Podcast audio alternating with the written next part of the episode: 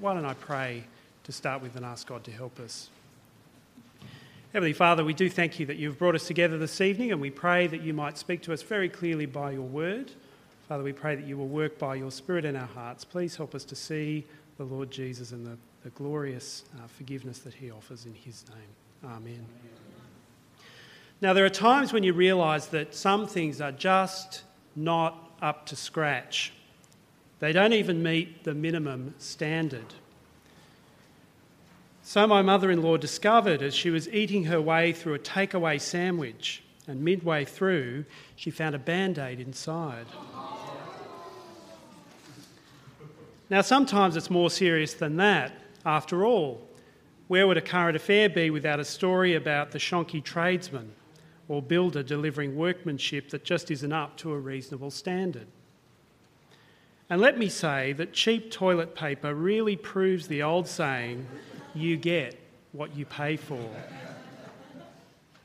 And I'll be honest, sometimes my jokes don't even meet a minimum standard. But the far more serious question for us tonight is just this Will we measure up to God's standard? And that's the issue in this wonderful part of Scripture, which was read for us before from Romans chapter 3. Now, if you've just read through the passage perhaps for the first time and felt your eyes glazing over, just hang in there. Although it's dense and it's really packed with a lot of theological terms, I hope that by the end of tonight you might see how it hangs together. You may also see why Martin Luther called this passage the chief point and the very central place of the whole Bible. Did you notice as May was reading that for us there that the most frequent word used is the term righteousness? The term is there four times in six verses. And in fact, it's there more frequently than we can see, obviously, because our English language isn't quite flexible enough to cover the different Greek forms of the word righteous. So we also have the term justify, which kind of means make righteous, occurring twice, and the term just or righteous appearing once. So understanding the term righteousness is, if you like, a skeleton key which will open up the entire passage to us. And perhaps to start with, the best way to understand that concept of righteousness is to think about God's righteousness. Now, the Old Testament teaches that God, God's righteousness is his moral perfection, it's his goodness. He is righteous because he's honest, he is completely faithful, and he won't forget the promises that he has made. He is also righteous because he is compassionate. He looks on the oppressed, the vulnerable, and he has mercy towards them. But God is also righteous because he is just. He gives people exactly what they deserve. He upholds the good and he is opposed to what is wrong. God's standard, if you like, reflects his character, that he is righteous. Well, do people measure up to that righteous standard? And that's the question answered by Paul's argument in the large block of material from 1 verse 18 through to 3 verse 20 that's immediately before our passage. But Paul spells out the conclusion there in 3 verse 9. Can you see it there in 3 verse 9? What shall we conclude then? Are we, that is Jews, any better? Not at all. We have already made the charge that Jews and Gentiles alike are all under sin. What do you think that conclusion means? What do you think it means to be under sin? In medicine, it's important to get the diagnosis right. If the assessment and the diagnosis isn't right, the treatment is going to be wrong.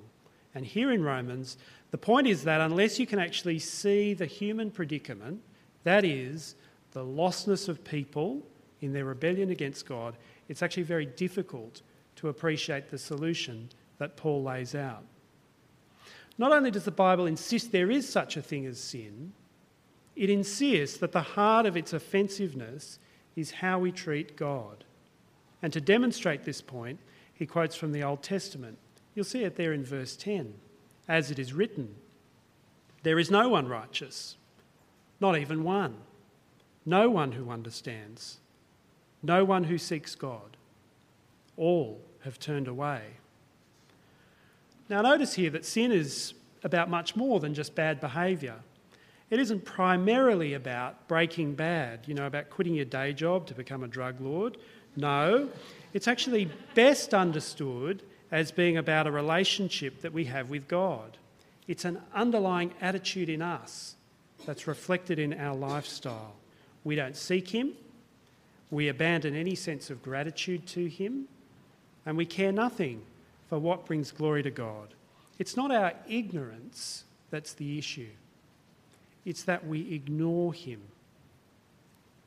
So we are not righteous.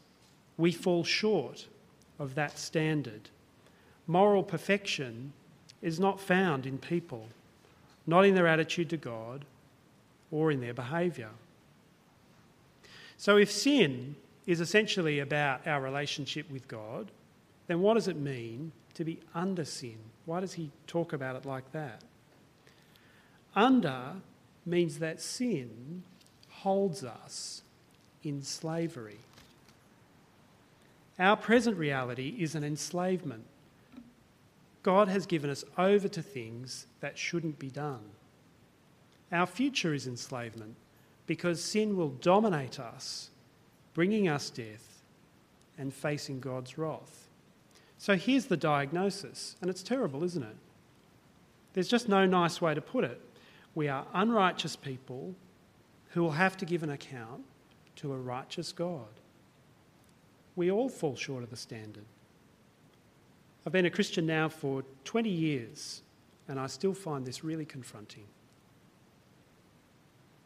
At this point, Paul's argument clashes powerfully with the modern mindset, doesn't it?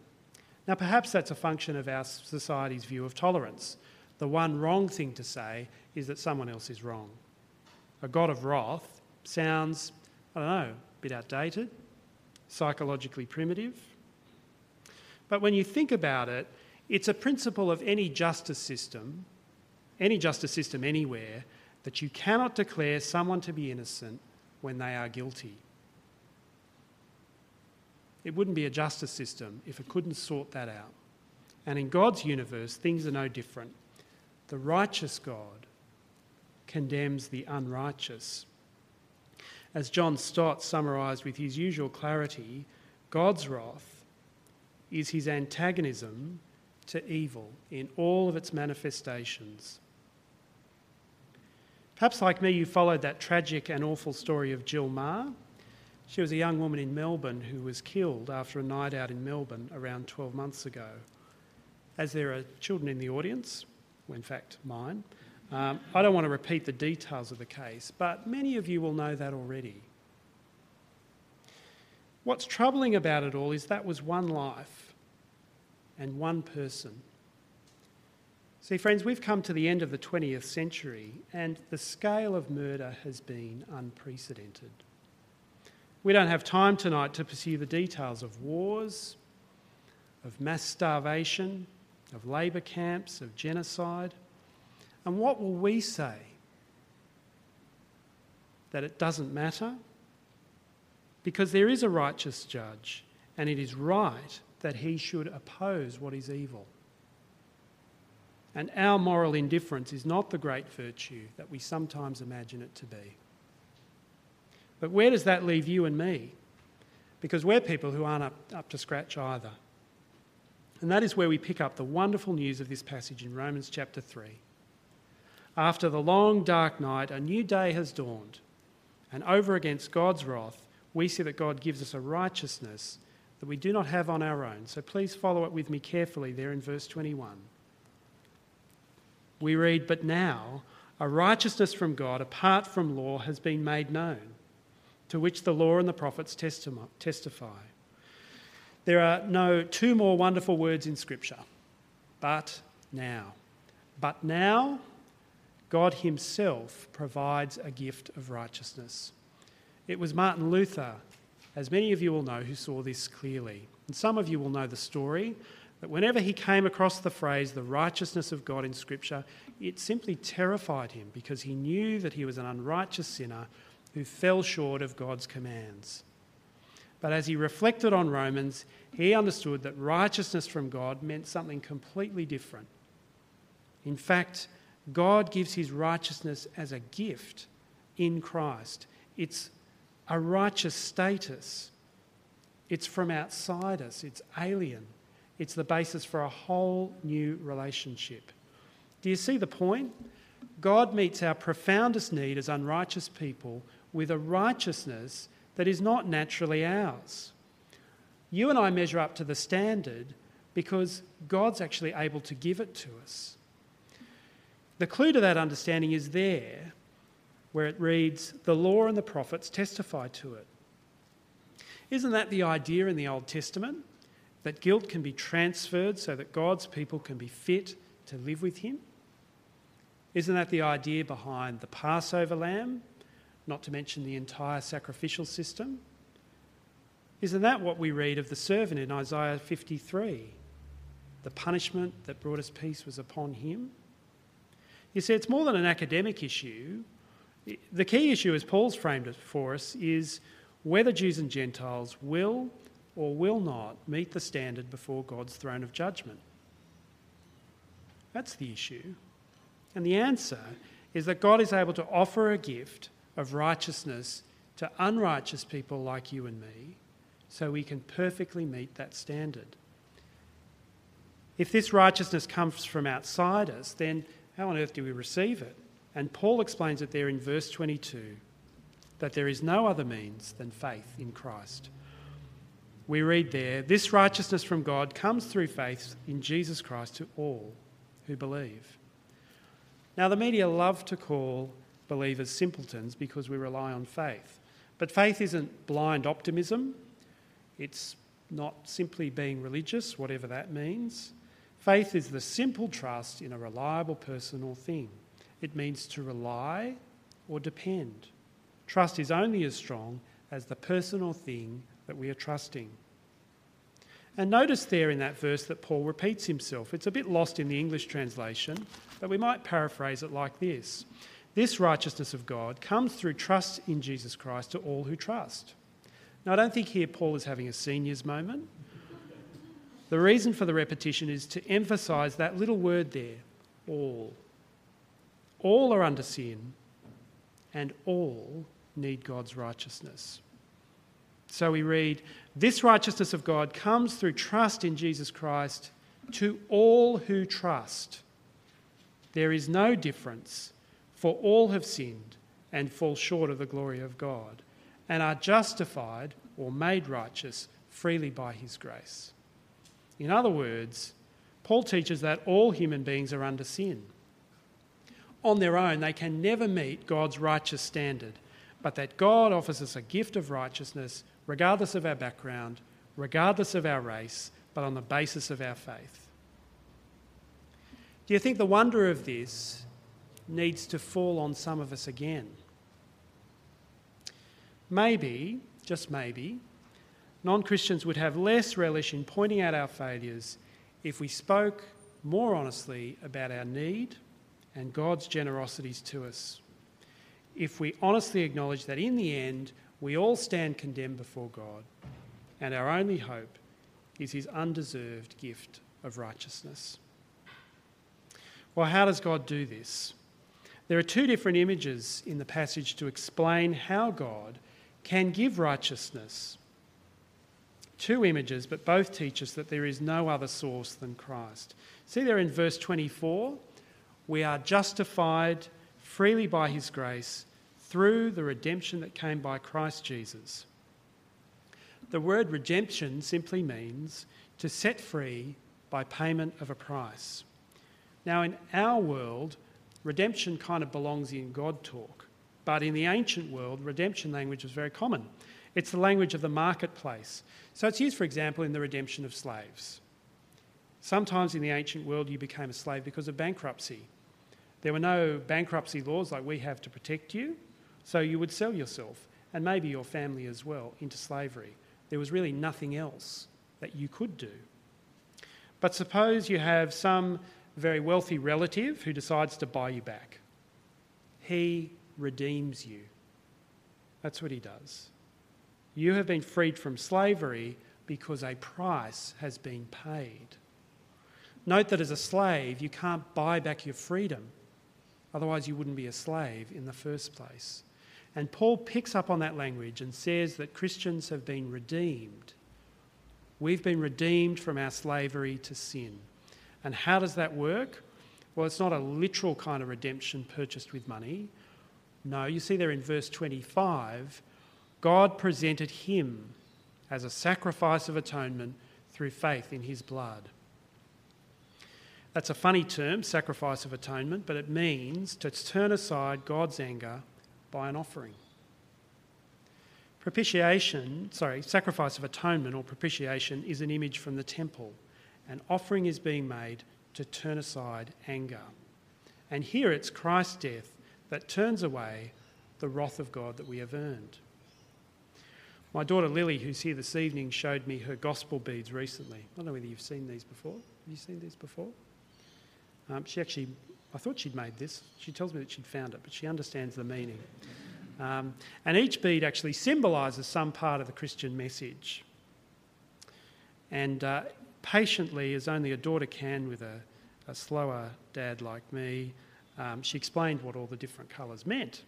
Um, and she came to the, the white bit and she explained, you know, Dad, the white means purity, and it comes after the red colour, um, which is Jesus' death. And she turned to me and she said, You know, Dad, there is no white without the red.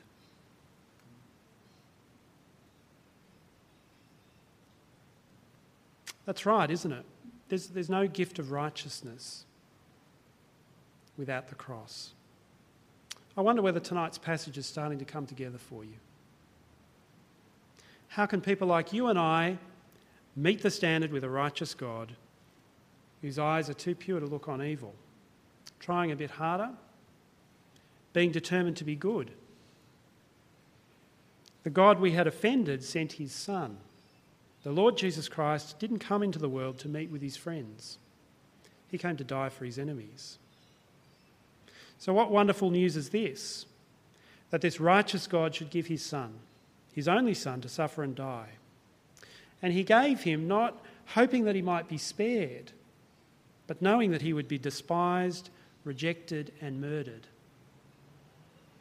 Christ paid the penalty that we deserved, a penalty that we could not pay ourselves.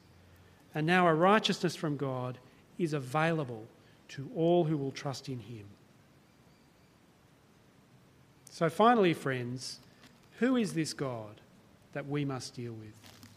Answer He is the righteous God who can make sinners righteous. Read with me from verse 26. He did it to demonstrate his justice or righteousness at the present time, so as to be just or righteous and the one who justifies, makes righteous, those who have faith in Jesus. In the present era, the God we relate to is perfectly good, but he is still able to pardon sinners. What we have seen tonight is not an abstract model. It's not only for new Christians, it's not for deep thinkers, it's not just for people from a particular denomination. It actually tells us something profound about God. It tells us something profound about the way we can have a relationship with Him. How would you deal with life when you had done something that you could not fix? That's the issue posed by one of my favourite stories from the last few years. It's a novel called Atonement, and it's by British author Ian McEwan. The movie is also very good and it's probably worth getting out. It's set against the backdrop of England at the time of the Second World War. And as a young girl, um, Briony Tallis testifies falsely against a man and he goes to prison for five years. Not only is that a disaster for him, but it's also for her sister who is in love with him. And as you follow the story, it seems that it'll be a traditional kind of story about love triumphing in the end. But we realise by the end that the lovers have been tragically killed and never reunited. And in fact, the novel itself is her attempt to atone. But there is no true atonement in the novel. In an atheistic universe, there can be no atonement, as the author himself acknowledges. Ultimately, there can only be unsuccessful human attempts to try and bend the truth, to try and rewrite the story. But, friends, as we've seen, at the heart of the universe is the righteous God who has made atonement for us. A God who is just, who is utterly reliable, honest, compassionate, and gracious. And although we will never meet up to the standard, in Christ he is able to give us the gift of righteousness, perfectly meeting his standards, and able to stand before him with all confidence. Friends, it's a free gift. Take it. It's a free gift. Take it. Let's pray.